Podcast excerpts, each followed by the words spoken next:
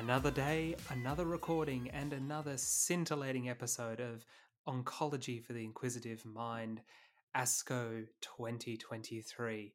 I'm Michael, that's Josh, and we are talking colorectal cancer today. Lots of interesting stuff, and as we did with our lung cancer episode yesterday, there is a plenary study that we will not talk about today. That that is the Prospect trial. We feel that uh, it, like the other two plenary presentations, is worth their own episode. So we will come back to that one later, but that does not mean that there's not much to talk about. Josh, how are you doing today? I'm gunning for this episode. Colorectal is that space that needs an angel. A colorectal angel. There's a slightly weird visual image. Josh, why don't you, before we uh, explore that image further, why don't you uh, jump right into the Destiny CRC 02 study? I will. So Destiny is part of the Destiny gang. It's trastuzumab deruxtecan. You might have heard this in the breast cancer space with HER2 overexpression or amplified metastatic colorectal cancer. This was the primary results from the phase 2 Destiny CRC 02 study. What we know is that HER2 positive patients represent about 2 to 3% of all metastatic colorectal patients. They're resistant to EGFR targeted therapy, and there's been ongoing research. Trastuzumab and the classical agents don't work effectively. Trastuzumab deruxtecan is an antibody drug conjugate which uses IgG1 and topoisomerase 1 inhibitor. So essentially, it's got that payload of chemo, it's very directed, it's very potent. They've defined HER2 in this case as 3 plus or HER2 ISH amplified, and they tried two different dosings. This trial was not powered to compare the two dosings when it comes to efficacy. So it was randomized, blinded, two stage, two arm, multi center global phase two trial. They were HER2 positive, RAS wild type, or mutant, and BRAF wild type. They had to be unresectable, recurrent, or metastatic with colorectal cancer, and they were stratified according to a number of things. Arm 1 was a lower dose of TDXD or trastuzumab deruxtecan, and Arm 2 was the higher dose. They then added a further 42 patients as a stage 2 in Arm 2. I'm not really sure why, but that was the study design, and they weren't randomized. They were just given the higher dose. Primary endpoints included objective response rate and secondary endpoints, duration of response, progression free survival, overall survival, and safety. So 85% of patients were 3 plus on HER2 IHC, and RAS wild type was predominant. Duration of response showed 8.5 months with stage 1, so that was the lower dose of TDXD, and 4.6 months stage 2 at the lower dose TDXD. Overall combined, it was about 5.5 months, which is comparable to the higher dosing of TDXD. Median progression free survival was 5.8 months in the lower dose and 5.5 months in the higher dose and the median overall survival was 13.4 months in the lower dose and not reached in the higher dose, but there was limited follow up, which is the rationale for why it wasn't reached. Looking at the IHC3 plus, objective response rate was 46.9% versus 5.6%. Again, when you look at that, you can tell the reason is there's very low numbers in the forest plot, and the RAS wild type is more responsive than the mutant variant it appears that TDXD works irrespective of the side of the colon that is being treated. From a safety analysis, they did have grade 3 adverse events in 49% of the lower dose and 59% of the high dose. So a 10% difference with the dosing difference. Common toxicities of greater than 20% included nausea and bone marrow suppression, and as expected, was higher in the higher dose. 12.8% of cases in the higher dose and 8.4% of cases in the lower dose stop treatment. From an outcome perspective, what we saw was that there was promising anti tumor activity observed in the RAS mutant and RAS wild type in both dosings. There was a high objective response rate at the 5.4 dose at 37.8% and lower in the higher dose at 27.5%. What is the result of the study, Michael? And what it's telling us is that they found the optimal dose for TDXD in HER2 positive metastatic colorectal cancer. The next part of what they need to do is create a phase three trial of a standard of care therapy to actually see how it responds and then move it up the chain of how efficacious this is because these are previously treated patients, I believe. I'm sure it will end up being very efficacious if previous members of the Destiny gang, as you called it, are any indication. They're ready for another standing ovation at ASCO. And another massive jump in their share prices. Michael, great great first study out the gate. Why don't we why don't you tell us about the Neocol trial, which is another colorectal trial? Absolutely. It's another colorectal trial and it's another neoadjuvant trial. We've said multiple times on this show that oncology treatment as a whole is really moving to the neoadjuvant space. If we can give treatment before surgery, then that will not only, in many cases, improve outcomes, but it will potentially increase the number of people who are amenable to curable surgery. Neocol was a phase 3 randomized trial that compared the efficacy of neoadjuvant chemotherapy and standard treatment in patients with locally advanced colon cancer. It's important to note in this study that MMR and circulating tumor DNA were not biomarkers and not included prospectively. The reason this is important is because there's a growing body of evidence for immunotherapy in the neoadjuvant setting for patients with deficient MMR proteins. So, why should we care? The question remains that if you have a patient, and as we'll see, a lot of these patients are very high risk, but if you have a patient who has early stage colorectal cancer, which is picked up much more frequently than, for example, early stage lung cancer, will neoadjuvant chemo improve recurrence rates, minimize adverse events, and most importantly, improve overall survival? Neoadjuvant therapy, the rationale behind it, as we've said, is it's known to eliminate distant micrometastases, minimize tumor size, and as as therapy is given before surgery, it tends to be better tolerated. And it might even reduce the need for adjuvant therapy as well as the total burden of chemotherapy. So we might be able to reduce the number of cycles that we can give. So, as mentioned, this was a randomized phase 3 trial of patients with newly diagnosed colon cancer. They had to have T4 or T3 with an extension beyond 5 millimeters. They could be any nodal status and they had to be free of distant metastases. So, T4 patients, we know from the IDEAS uh, cohort that patients with T4 disease are of the highest risk, even if they don't have any nodes. So, these are high risk patients. The adjuvant treatment or lack thereof was based on the post operative pathology. The exclusion criteria were distant metastases and, and other malignancies. It's a fairly uh, standard study design. So they had 250 patients and they were randomized one to one to upfront surgery or neoadjuvant chemo. Neoadjuvant chemo took the form of three cycles of Capox, that's capecitabine plus oxaliplatin, or four cycles of Folfox, which is 5 fluorouracil and oxaliplatin. Adjuvant chemo was not mandatory, as mentioned, it was based on the postoperative setting. The amount of adjuvant therapy was calculated as the standard total amount of chemotherapy minus the amount of chemotherapy that had been given in the neoadjuvant setting. So you're giving less adjuvant chemo given that patients have already received treatment pre surgery. The primary endpoint was disease free survival, with secondary endpoints being quality of life. 99% of patients had surgery within seven days of randomization to Arm A, and 98% of patients had surgery within 74 days in Arm B. Arm B had more laparoscopic as opposed to open surgeries. We know that patients with T4 disease frequently present with obstruction, so fewer laparotomies, fewer open surgeries often obviously means fewer surgical complications. Surgery was deemed to be a safe procedure after neoadjuvant chemotherapy. 3% of patients had an ileus compared to 8% in the adjuvant setting.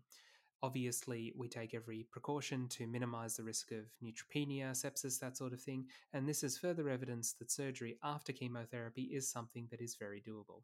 So, in terms of the results, we're talking about pathology here, and unfortunately, not to give the entire game away, but the results are fairly disappointing. So, tumor downsizing after neoadjuvant chemotherapy occurred in a very small proportion of patients. Only 3% had a complete pathological response, with a total of 10% having a T stage of 2 or lower.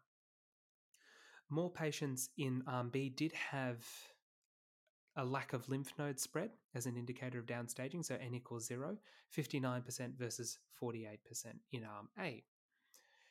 73% of patients in Arm A, that's a surgery up front arm, needed adjuvant chemotherapy, whereas 59% of patients needed adjuvant chemotherapy in Arm B, with a p value of 0.03.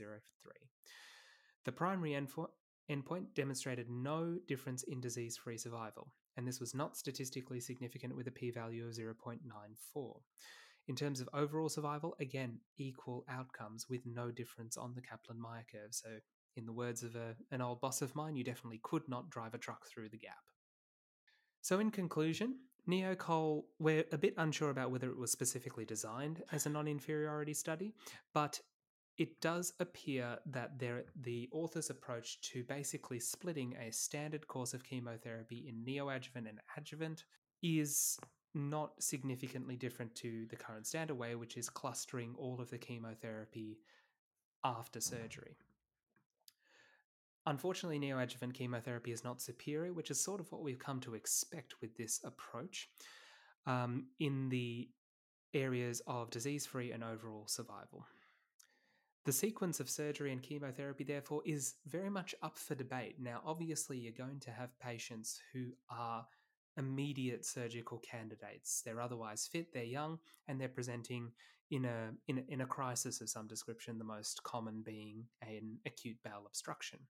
However, if you catch these early, say on uh, routine colonoscopies or, or symptomatic colonoscopies, you may actually be able to give them neoadjuvant chemotherapy, which reduces the surgical complications, reduces the potential need for laparotomy, and it reduces the need for adjuvant chemotherapy, or the likelihood, we should say, of the need of adjuvant chemotherapy. So, this could be viewed, if you're putting a positive spin on it, it could be viewed not as necessarily a negative study, but as a potential study that may indicate a future direction of treatment de escalation.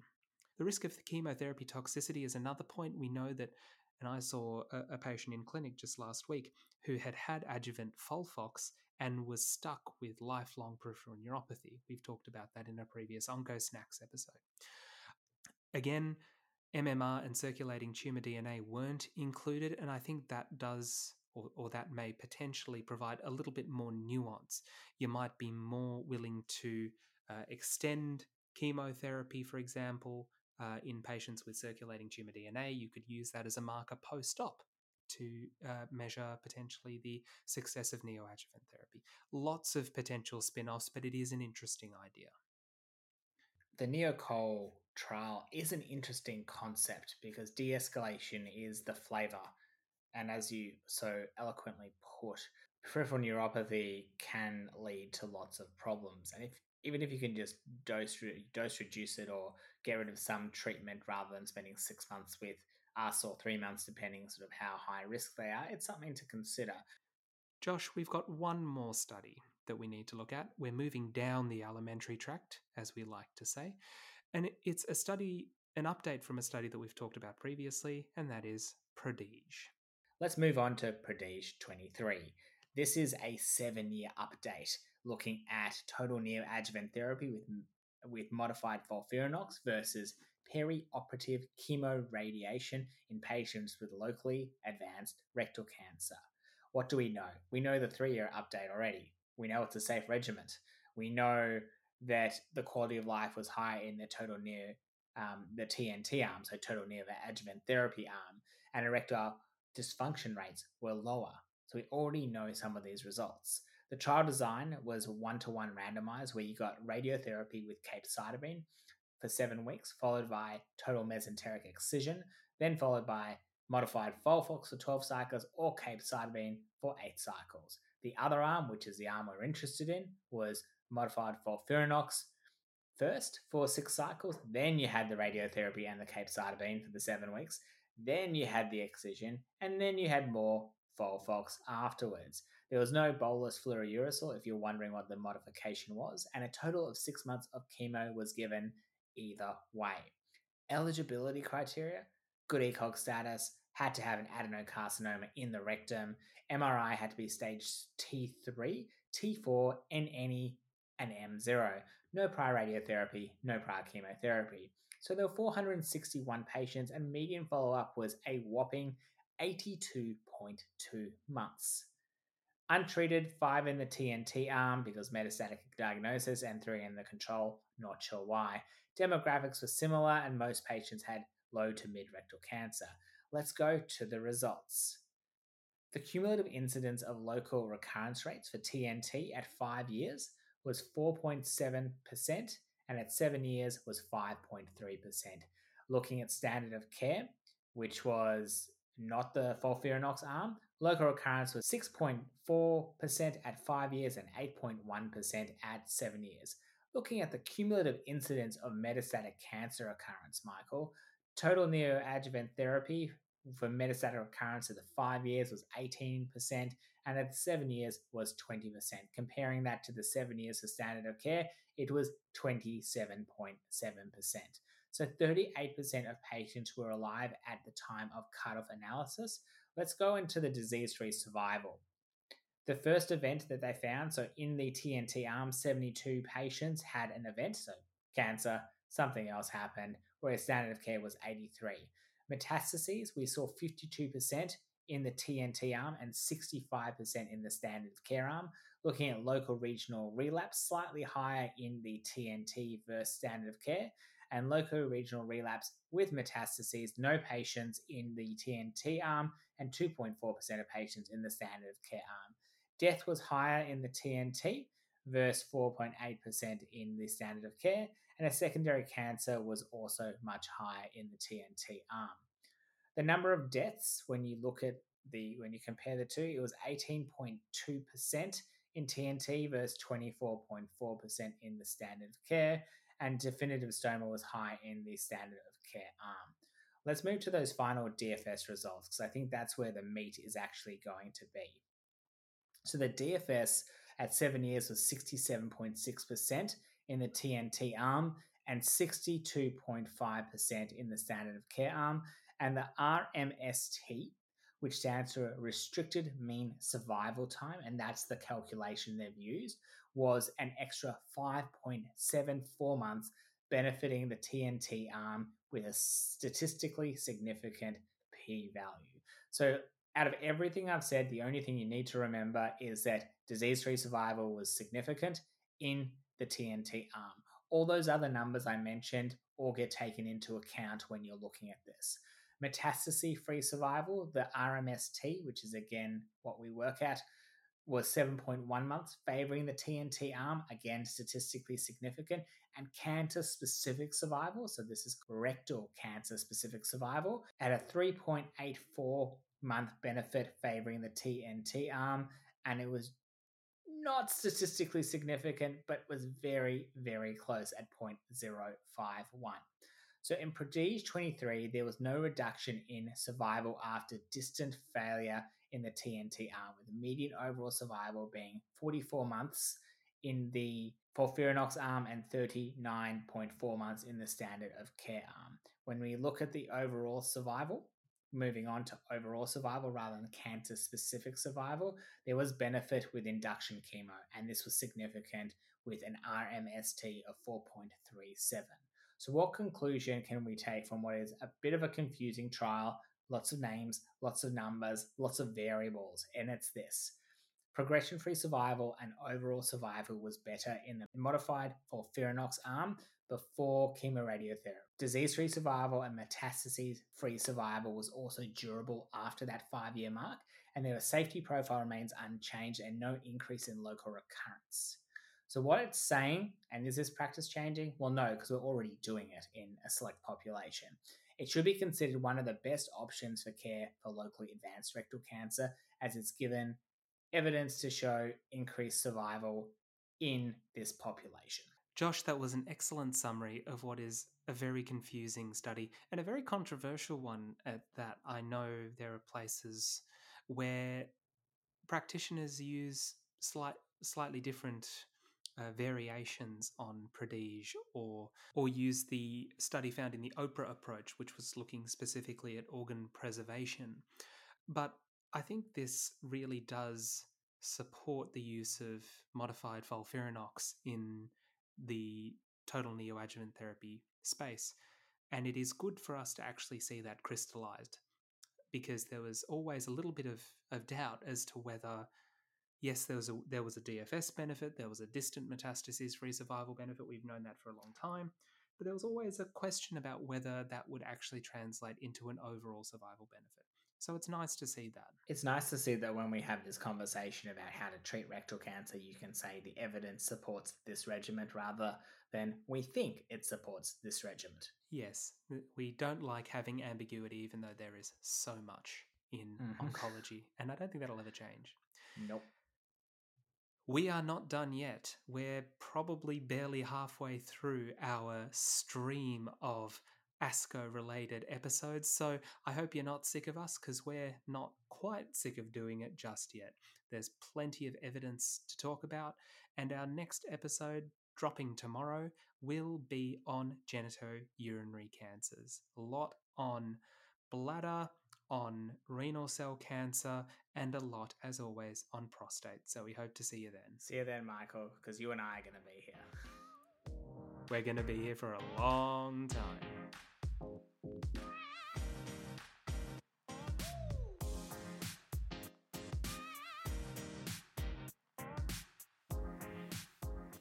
Thank you for listening to Oncology for the Inquisitive Mind. You'll find previous episodes on our website, along with weekly posts, resources, and links to our Twitter and LinkedIn pages. Check it out at inquisitiveonc.com. That's inquisitiveonc.com.